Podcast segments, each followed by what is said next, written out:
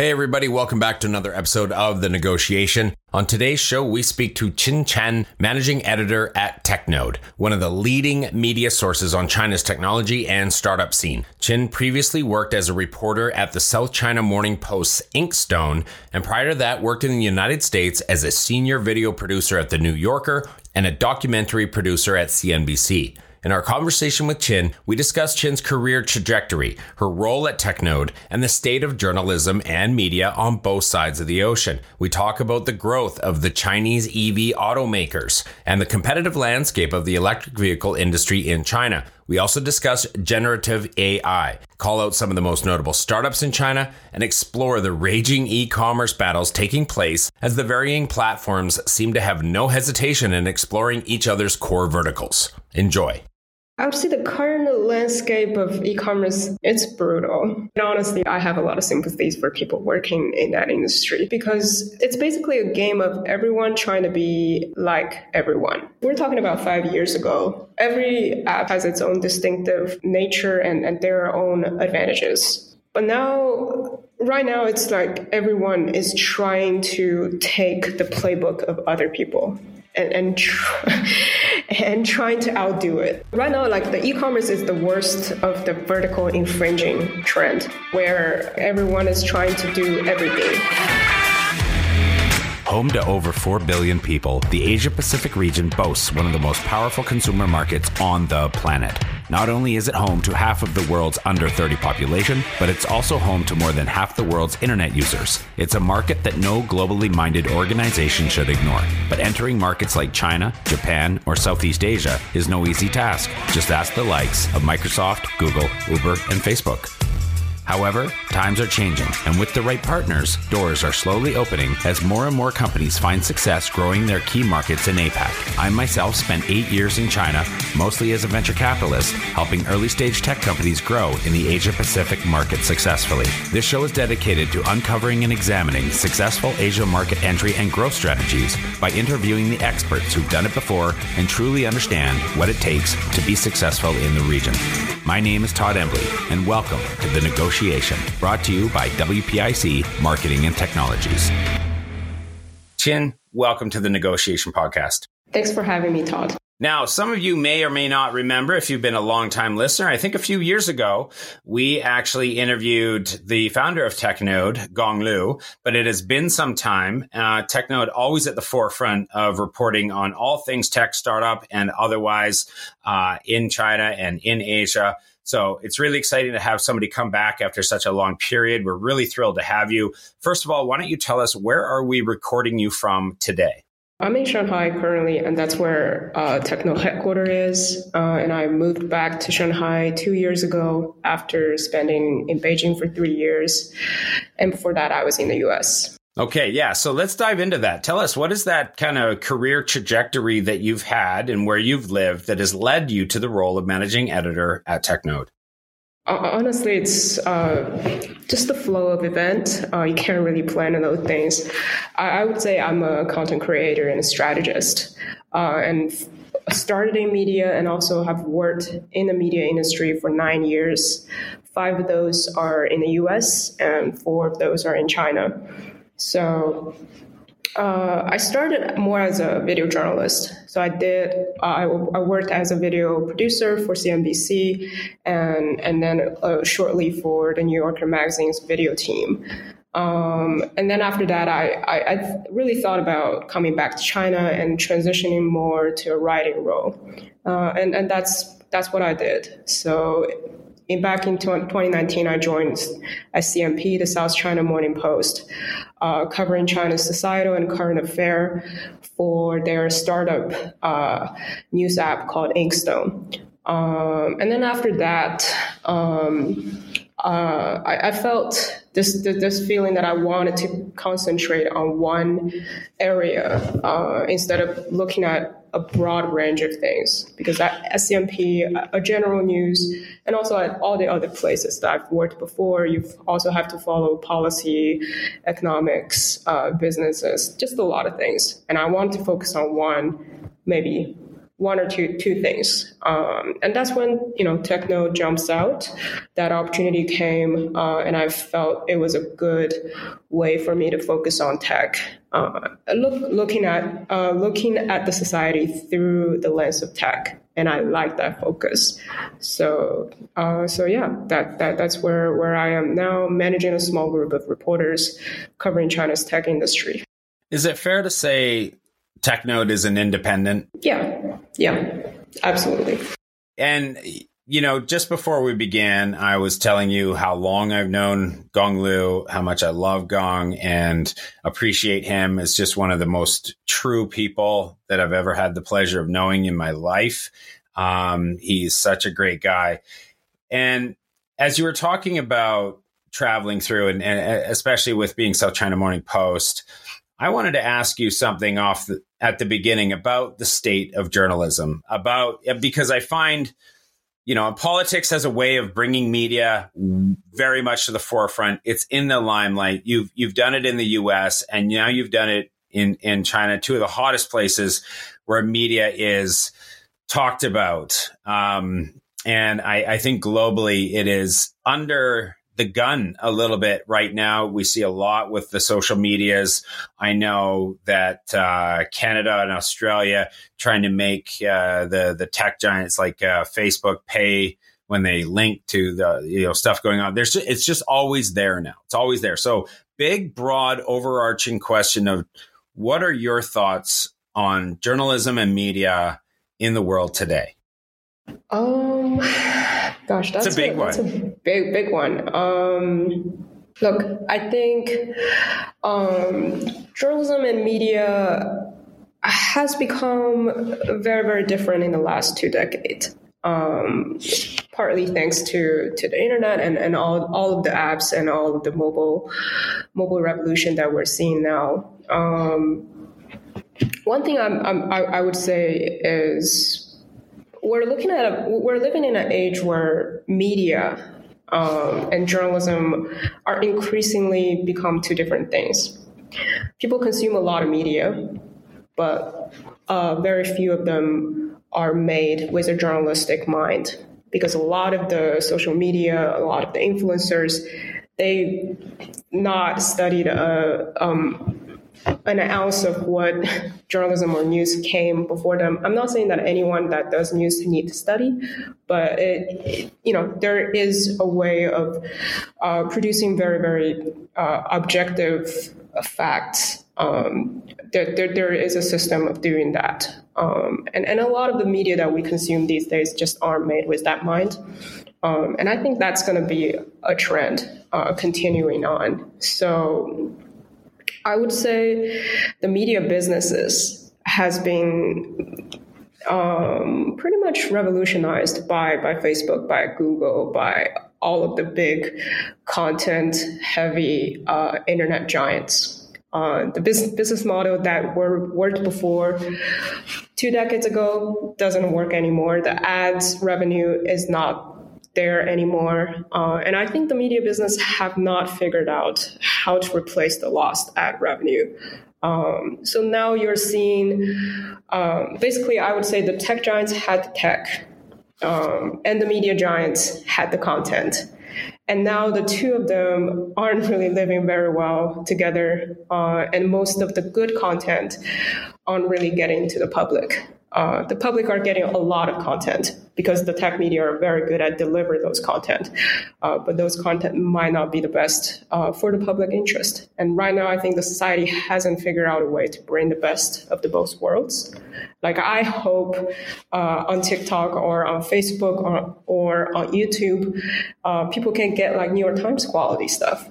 Um, but we all know that's um, people aren't really looking for that, and and they, they their taste has varied too. So so that I mean that's the age we're living in, and then we just have to navigate that.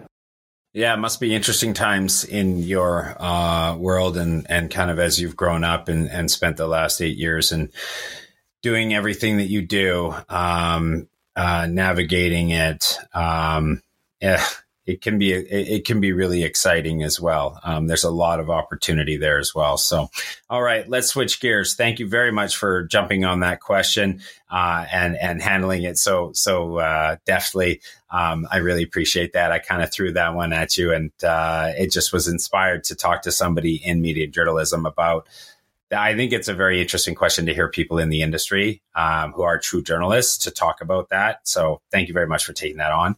Um, I want to switch gears into talking about Chinese automakers. As we know, um, they've really started to grow. Bordering on exploding. Um, it's it's been an unbelievable run lately for Chinese automakers. I'd like to ask you, what do you think the factors are that explain that amazing growth of Chinese automakers? I, I think three things. Uh, first, government planning. And second, technological breakthroughs. And third um, is incentives. So I'll, I'll, explain probably backwards. I'll start with incentives. Uh, China has a very, very strong incentives to develop its own auto industry because if we're talking about um, uh, the gas car era, the Chinese automakers aren't uh, just not on the same competitive level compared to all the foreign brands. Even in China, people would always prefer to buy foreign brands over domestic brands, and that has been the case uh, until EV. So you know, China has uh, incentives to take on uh, a paradigm shift and, and to build up its own auto auto industry if if it saw a chance. Uh, and that kind of brings us to kind of the second reason it, it does saw a chance. Uh, I think over the last decade or two, uh, it saw the te- technological breakthrough in the electrical system. It saw how powerful batteries now can be and how electric motors can be more efficient. Um, so all of these things and, and battery chem- chemistries and designs, um, the Chinese government have looked at those things and, and thought like, yeah, we are maybe on the forefront. Uh, we're at an era where um, the tech advancement has allowed uh, this very, very established traditional industry to have some new uh, revolution or players. So um, and the third one, obviously, government planning. Um, I I was looking at the data and and, uh, and and looking at the documents. I was a little surprised that you know China actually planned uh, very very um, early on to make this transition. So all the way back to 2012, uh, the government has released planning to development of EV and, and energy saving vehicles. Uh, they've laid out very specific targets, um, and they said that we want to hit um, a, a, certain number of EVs. Um, we, we want they. Sorry, I'm going to do that one more time. Yeah. Um, so I was very surprised to see that China has rolled out uh, a, a, very early on plan back in 2012. Uh, they said from 2012 to 2020, uh, they're planning to development of energy saving and new energy vehicle uh, automotive industry. And they set out very specific targets. Um, so some of them are like focusing on the main components of the electrical system and building battery tech and then building an uh, electrical charging grid. Those were all rolled out back in 2012. Um, like I was reading it and I was surprised to see how relevant that is um, a decade ago. So this has been a long-term planning, uh, and and I think it, it, probably shouldn't be surprised to see how things have came into fruition because the government really really thought about it and, and want this to happen, and they've gave out a lot of tax incentives as well, a lot of uh, ca- cash incentives, and and helping uh, the industry to make that transition. So um, yeah, I think just a culmination of good timing and, and long term planning um, at at this time when the technology is ready. Yeah, I've always been fascinated by China's foresight um, and ability when they see almost the line is too long um, to get involved in something, they just go and find out where's the next line going to start, and they go get first in line somewhere else. And I mean, we've we, we have seen it in in AI, we've seen it in EV, we've seen it in in banking. Um, really, I mean, how long would it take to overhaul China's banking system to be able to be like it is in North America or Europe, to be able to have everybody has credit scores and online, you know, and and just the way that everybody expects. So they they didn't bother. They just go, well, let's just do online internet banks and uh, just start, you know, and just start fresh and get out in front of everybody else in something else rather than try to catch up to something that is so established. And I think the EV sector is no different. So, uh, what is your overall outlook for the future of the EV sector in China? And then maybe if I could ask you, what are some of the companies in particular that we need to be paying attention to? I think the consensus that we're having now is we're going to see a consolidation phase. Uh, right now, obviously, we have a lot of different EV companies, maybe 20 um, to be relevant in, in, in every, every monthly charts. Um, but I think over the next couple of years, uh, we're definitely going to see a very competitive phase uh, because auto industry is a business of scale. Uh, if you doesn't reach a certain level of market market share, uh, you are not going to be keep burning caches. So, uh, so I think less competitive companies might be eliminated during the process. Uh, it might be too soon to call who those companies will be. Uh, we'll, we'll just have to see. Who are the big ones right now? I mean, we've talked about it a couple of times before we know Warren Buffett and BYD. Okay. I mean, that's been in the news for, I don't know, six, seven years now. Um, but who are the big electric vehicle companies? Uh, you're just like the top three, maybe uh, so far in China. And you don't have to get it right. Maybe just pick your favorite. Well, in terms of sale number, BYD um, and GAC Aion, A I O N, uh, it belongs to a kind of state owned uh, joint venture car company based in, in Guang- Guangzhou. So uh, these two are probably on top of the sale, uh, mostly sales chart. Um, and then, you know, Tesla China is also uh, always the stable there. Um, and and then obviously we have the the U.S. trail, the the NIO, the XPeng, uh, and the Li Auto. Uh, those three EV startups have uh, listed in the U.S. Uh, and they've always been s- sort of talked together uh, during the past couple of years, um, looked at as the, the the disruptors, so to speak.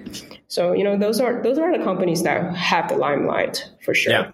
Yeah, there's there's there's so many out there now, and I, I love it. I think it's amazing. Um, I'm just worried about where we're going to get all the electricity soon, uh, or where neighborhoods are going to be able to be able to provide it without taking down the entire grid overnight. Um, I know here in Canada we've got other companies like Polestar. Um, there's another company that I kind of uh, I'm a bit of a fanboy of River, uh, Rivian. Um, I like this the look and, and design and functionality of their vehicles a lot. So so that's really cool. Um, now, also, big tech companies are getting into uh, the EV game as well. How do big tech companies get involved in electric vehicles, and how do you view that trend going forward? Um, before I get to that question, can I add a little bit on the on the previous one? Yes. Um, yeah, I, I, just want to mention a few kind of companies that uh, is probably a little bit under the radar and and, uh, and, and people might not pay as much attention to. That'd be great though, because I mean, all of our China watchers and Asia watchers that listen to this show, that's exactly the stuff they're looking for. So yeah, give us some of the unknowns or lesser knowns? Uh, well, lesser knowns. Um, so th- those those companies they tend to price lower, uh, and I would say they probably target rural China and maybe or maybe like lower tier cities. So I, I, I consider them as maybe the potential Pinduoduo of mm. EVs. Mm-hmm, mm-hmm. Um, uh, one one I already mentioned the Aion, Um, that one, and then Hozon, H O Z O N. Uh, that company makes very affordable uh, rate like kind of super fancy cars, like racing cars. Like they're very fancy. They sometimes have gold wings, and they're priced uh, incredibly friendly. So I, I, would assume they attract uh, maybe young buyers in, in lower tier cities. So you can spend probably like two hundred thousand uh, RMB on a sports car, like a fancy looking sports car, but it's EV, like a sports EV. So Hozon and Deepal, D E P A L, uh, that's also a sub brand that from that came from a joint venture state owned uh, automaker. Uh, they that it, they they also make like SUVs or smaller cars, but again, uh, very affordable and cheaper price. Uh, and then Wuling is another one. They they make uh, very very small car like like smart uh, like two door tiny cars. Uh, that one has been uh, selling incredibly well uh, in in smaller areas. So so yeah, I, I, would say pay attention to some of the lower priced uh, EV makers. They may not have the best tech.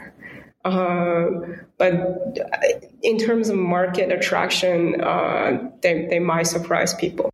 So 200,000 RMB these days. Are we still, are we sitting around 35,000 US? What is, just to put that in US dollar, uh, you know, terms, is it still about six to one? Seven to one. Seven to Seven one to US? One. Yeah. So like okay. about, about 30,000, 30,000. Okay. Yeah. For, okay. for an EV sports car that looks, that, that, that can catch eyeballs. And has gullwing doors. I love that. Uh, maybe not all, all of them have wings, but I know that some of them do. So let's go and talk about the big tech companies getting involved, big tech companies getting in on the EV game. How do they do it? And how do you do, how do you view that trend? Yeah, um, I think honestly, it's very, very logical to to have the big tech to get in on EVs um, because we're seeing a transition uh, in the Chinese tech giants where they're transitioning from uh, making consumer grade product or making consumer ser- uh, focusing on consumer services to a more industrialized uh, services. Uh, because we're looking at if we're looking at the big tech companies, Alibaba focuses on shopping, Tencent focuses on content, messaging, and gaming, and Baidu is on search. Uh, and AI. And ByteDance is on content and shopping again. Um, so a lot of those things, you know, they're, they're 2C, they're two customers. Um, but, you know, everybody could see that uh, that that area, the growth has already reached into its ceiling. Um, uh, there, will still be growth, but it just won't be that much and that that drastic, like what it was uh, back in uh, back in 2010. So it's natural for, for these big companies to want to uh, get on the new growth point. Um, and, and automotive, honestly, is one of the two brightest growth area in China, um, probably in the past two, two three years, um, especially last year. Um, so, you know, and I think out of all of the, the giants, Baidu and Huawei is probably much more involved uh, in the auto in- industry. Uh, both are trying to offer software and uh, operating systems for, for EVs. Um, and, and Xiaomi, obviously, the, the smartphone maker, is trying to launch its own EV by 2024. Um, so that that's probably the, the most involved uh, out of all of them. Uh, the rest, I think Alibaba has its own sub brand trying to build uh, an, an, auto operating system again. Um, and then, and also Alibaba and Tencent are heavily involved in investing in all of those uh, EV startups. They, they've definitely invested a lot of money in to, to fund those EV startups. That's quite fascinating, at least to me, because I don't think that that is a trend in North America amongst the big tech giants. You would not hear of, you know, the Facebook Roadster uh, or, you know, uh, the Google SUV. Um, they seem to stay in their lane a little bit more. But in China, it seems they have no problem jumping in. And it's like, yeah, I mean the the, the Xiaomi Go Far um, car or something. I mean, uh, that's pretty interesting. Um, worth worth noting. Um, I, I, think just that that is a very different uh, landscape and culture over there amongst the tech giants. Now um, we're going to switch gears again, uh, no pun intended, and talk about generative AI. Okay, in China. Um, it's everywhere. It's all over the socials now. They've all got their own Instagram accounts and their their own TikToks, and um, it's pretty unbelievable what they're doing. Um, I'm surprised we're not talking more about Chat GPT right now, but we're still talking about generative AI. What? There's a few questions in here, so you may have to write these down. But I want to talk about the widespread applications of generative AI that you're seeing in your forecast for that space. And we'll keep it to two. One more. Who are the most significant players in generative AI in that area of the world? The most widespread application, if we're talking about the Chinese alternatives, right now I think it's still, we haven't seen like a, a popular Chinese uh, chatbot or AIGC app taking over in China as much as like OpenAI's ChatGPT has been in the world. So I, would say, you know, ChatGPT, Midjourney, that still takes uh, takes the reign. Um, in in the people who are interested in AI and AIGC in China, a lot of people still rely on those tools, whether it's directly, uh, whether they directly can access it or they uh, they access it through different ways because the access isn't always uh, very uh, very readily available in China. Uh, but there there are ways to get around it. Um, but on the flip side, um, AI and AIGC has been honestly the topic to to talk and the topic to watch in China's tech industry since earlier this year, probably around uh, February. I think that the momentum really took off from there and hasn't slowed. Um, a, a, few things I would probably say is right now we're seeing mostly the Chinese tech giants uh, and and some of the best educational institutions driving most of the conversation. So Baidu has released their uh, sort of the ChatGPT version uh, based on their own uh, big model called Ernie, E R N I E. And then Tsinghua University has released their big model called GLM. Uh, and those are, uh, and, and, Alibaba and uh, Tencent has also released their own version of, of big model. Uh, so, so far, uh, most of the, the big tech companies are, are releasing their own models. And we're talking about uh, probably a big model release every day, uh, but a lot of them are probably fine tuned model based on open sourced. Uh, but they, they may not tell you as is. So I, I would say I, I, consider you know the uh, the, the, the fully uh, self developed big model probably those are right now only the games of uh, of tech giants uh, other big models, you might see news uh, in Chinese tech industry every day, like so and so released a big model. Just take that with a grain of thought, uh, because we, we can like we just wrapped up WAIC. Uh, there were like a hundred big models released during that period of time. Uh, the World AI conference that was held um, last week in Shanghai. So so yeah, the big model fever is is here, and, and it's probably going to be uh, that that popular for a couple of months. Um, so, but pay attention to the big big giants, but also pay attention to some some of the startups. So, Kai Fu Lee um, have launched his own startup to to do AI. He hasn't give too much uh, details on what he will do, but I will definitely pay close attention to what Kai Fu Lee offers.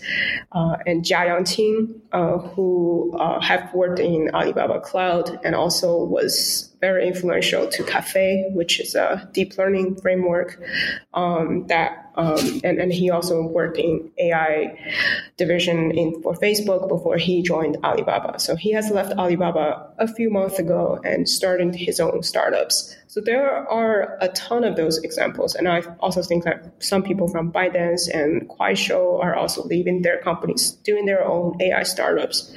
So uh, those people I would also pay close attention to because they may be bridging the gap between what the tech giants is offering, you know, the big models, to the the end applications. All right. Thank you for that. Um, no offense, but ChatGPT did write this list of questions. Um, I asked it, uh, what are the questions I should ask Qin Chen on a podcast? And well, here we go.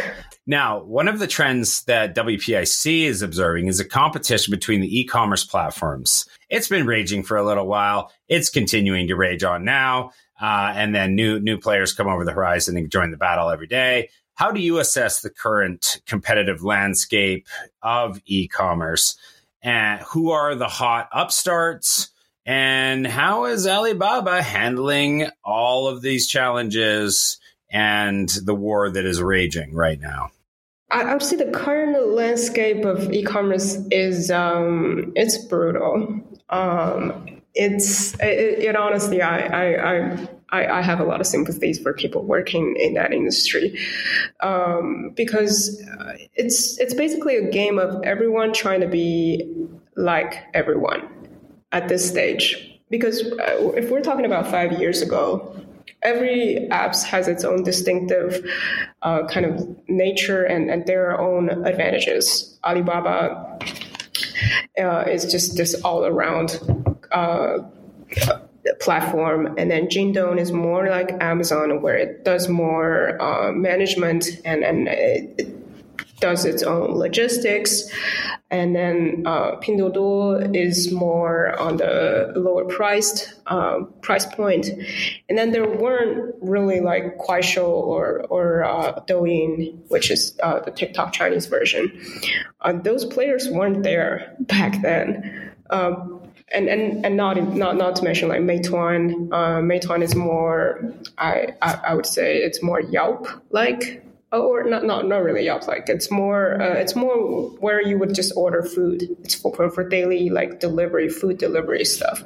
So you can see everyone has its own place um, but now right now it's like everyone is trying to take the playbook of other people and and, tr- and trying to outdo it. I think we just talked about this with uh, Xiaomi getting into electric vehicles. I mean, nobody is safe. No vertical is safe. Yeah, the vertical uh, right now, like the e-commerce is the worst uh, of the vertical infringing trend, uh, where uh, where like everyone is trying to do everything. So Meituan is trying to be a little bit more like Alibaba, where they offer just traditional uh, shop uh, e-commerce like shopping uh, experiences outside of the, the food delivery. So now you can buy groceries, you can buy all different kinds of things on Meituan if you want.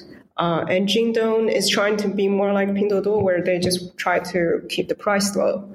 Um, uh, and then Alibaba is Alibaba is trying to be, I would say it's trying to be a bit more content heavy. It's trying to take some playbook maybe from ByteDance and, and Tencent, where it's building its own uh, content community uh, and trying to persuade people to spend more time on their app. Um, and, and, and also like new players, so content players, we're talking about ByteDance, Douyin, and Xiaohongshu. Uh, and then even Tencent's WeChat's uh, video channel. All of those content places, apps where people just used to watch just videos or just consume content has now become an e-commerce app where you can buy things while you uh, consume content. So it's uh, it, it, yeah, it's again brutal. I wanted to ask maybe on the topic of that big battle going on there must be some winners. Uh, and we know that they're all going at it hardcore. But would you say that there's potentially some winners here? Are consumers winning? Are brands winning amidst the battles that are going on amongst the platforms? Yeah.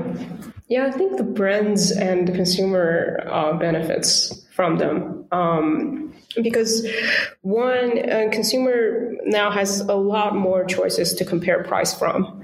Uh, and they know there is an immense pressure to keep the price competitive because of players like Pinduoduo. Uh, where they, they just have a way of always keeping pretty competitive pricing. And that, that adds pressure to, to places like Jingdong and, and Alibaba. Um, and and also I think uh, the the brands would love it because they have different ways of advertising now. Um, back in Ali, like Alibaba or Jingdong, it's mostly search based, right? Interest based. It's algorithm driven. Uh, it's not. It's not as algorithm driven or as content driven as other platform.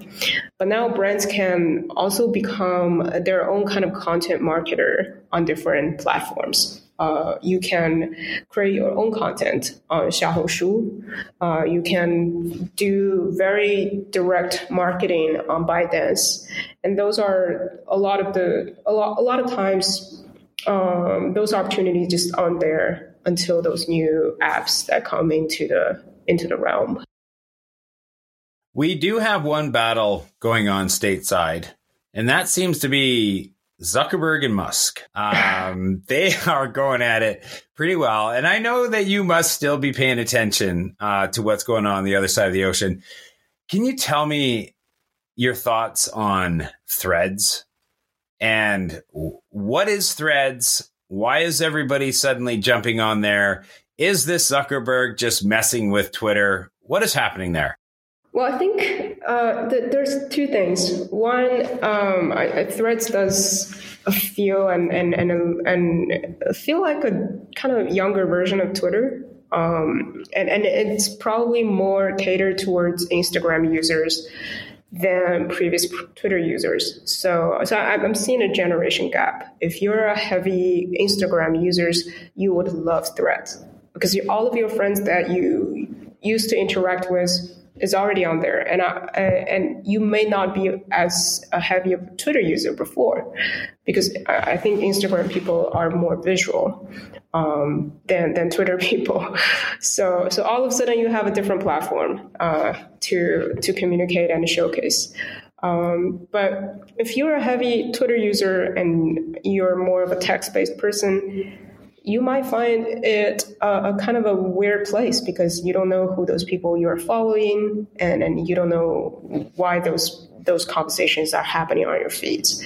So, so that I, I think there's a generation gap there. Uh, uh, maybe millennials and, and, and Gen Z's likes uh, like, like likes threads more more than uh, a more more older generation. Well, to be honest, I did I never got on the Twitter train. I had to uh, put a pin in the socials somewhere and draw the line, and kind of that's that's that's where I, I, drew it. And and now Threads, I'm like poking around a little bit just to, to see. It hasn't grabbed me yet, so uh, we'll see. But again, thank you for taking that on. I appreciate that. I needed somebody to kind of call that out and uh, differentiate between those. To wrap up, let's talk a little bit about Meituan. A related trend is competition in the local life sciences uh, or local life services space. Meituan owned it, but now do they still? Are they losing their grip on that market?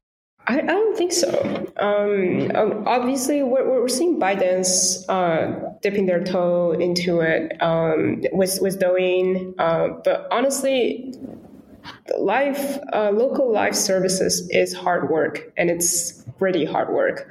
Um, you have to manage a fleet of delivery drivers, and you have to t- constantly manage the, the, the mom and pop shops.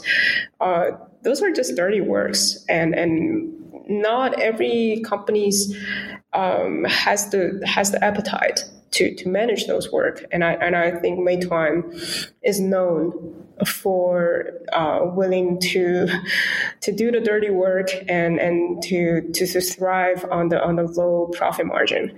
So.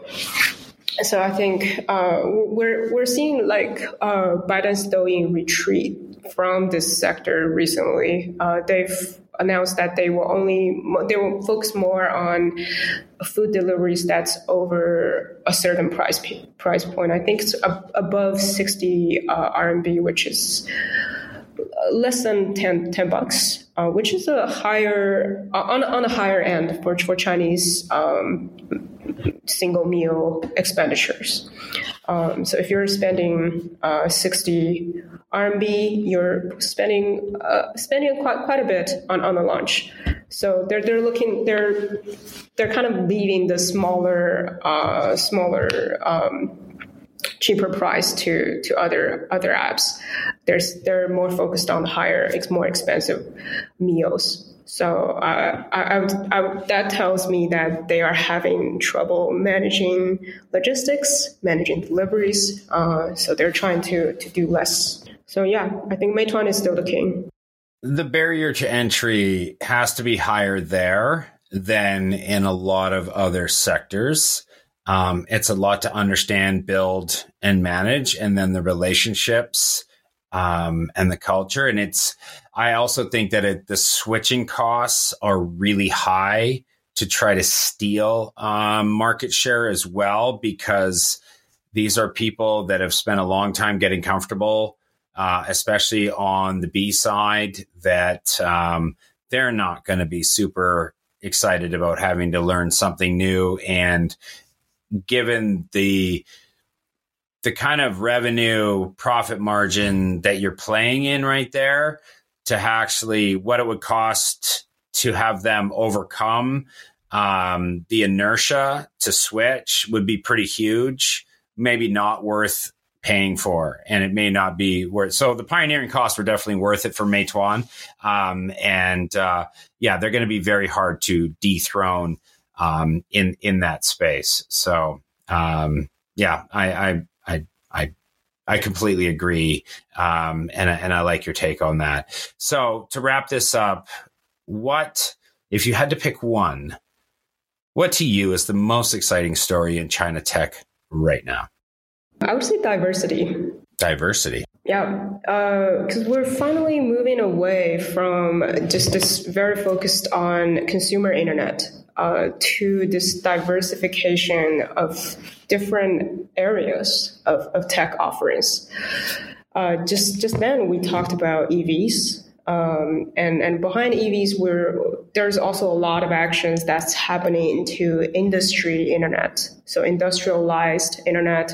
So we're talking about SaaS, uh, software as a service companies. We're talking about cloud computing uh, and AI. Um, so we're, we're seeing that the Chinese tech industry are maturing to a degree where there's a lot of different subsectors, and each subsectors are very exciting uh, and, and are developing. Uh, I think before five, five, ten years ago, most people still just focused on uh, consumer tech companies. Um, so the shopping, the content, the gaming, and now outside of the shopping and content gaming, we're having a lot of a, a, a wide basket of different companies that also offering business to business services and products. Um, and, and some of them are more hard tech, uh, than the soft soft tech that we're seeing. So um, yeah, you can you can just pick and choose your own subsector to watch now because there there's plenty to watch in in, in each field. Qin Chen, managing editor at TechNode. Thank you very, very much for being on the show today. We really appreciate your time. Thank you so much for having me, Todd. All right. For everybody who's listening to the podcast on Google Podcasts, Apple Podcasts, or Spotify, don't forget we have the video version over in the WPIC YouTube channel. And for those of you watching on the YouTube channel or watching the video wherever you're watching it, don't forget we have the podcast on all the podcast platforms. But for me and everybody who helps produce the negotiation and for Qin Chen for being such a wonderful guest, thank you very much for listening and we will see you next time. Growing a company is hard. Doing it in a foreign market, exponentially so. The best piece of advice I can give you is not to do it alone. When you start looking at the Asia Pacific region for further expansion possibilities, and I sincerely hope you do, make sure you choose the right partners to do it with. My good friends at WPIC Marketing and Technologies have almost 20 years of experience helping brands just like yours enter China, Japan, and Southeast Asia. I hope you enjoyed this episode of The Negotiation, and if you're interested in being a guest or want to connect with me or any of our team, please reach out to us at podcast at wpic.co and be sure to rate, comment, and subscribe wherever you get your podcasts.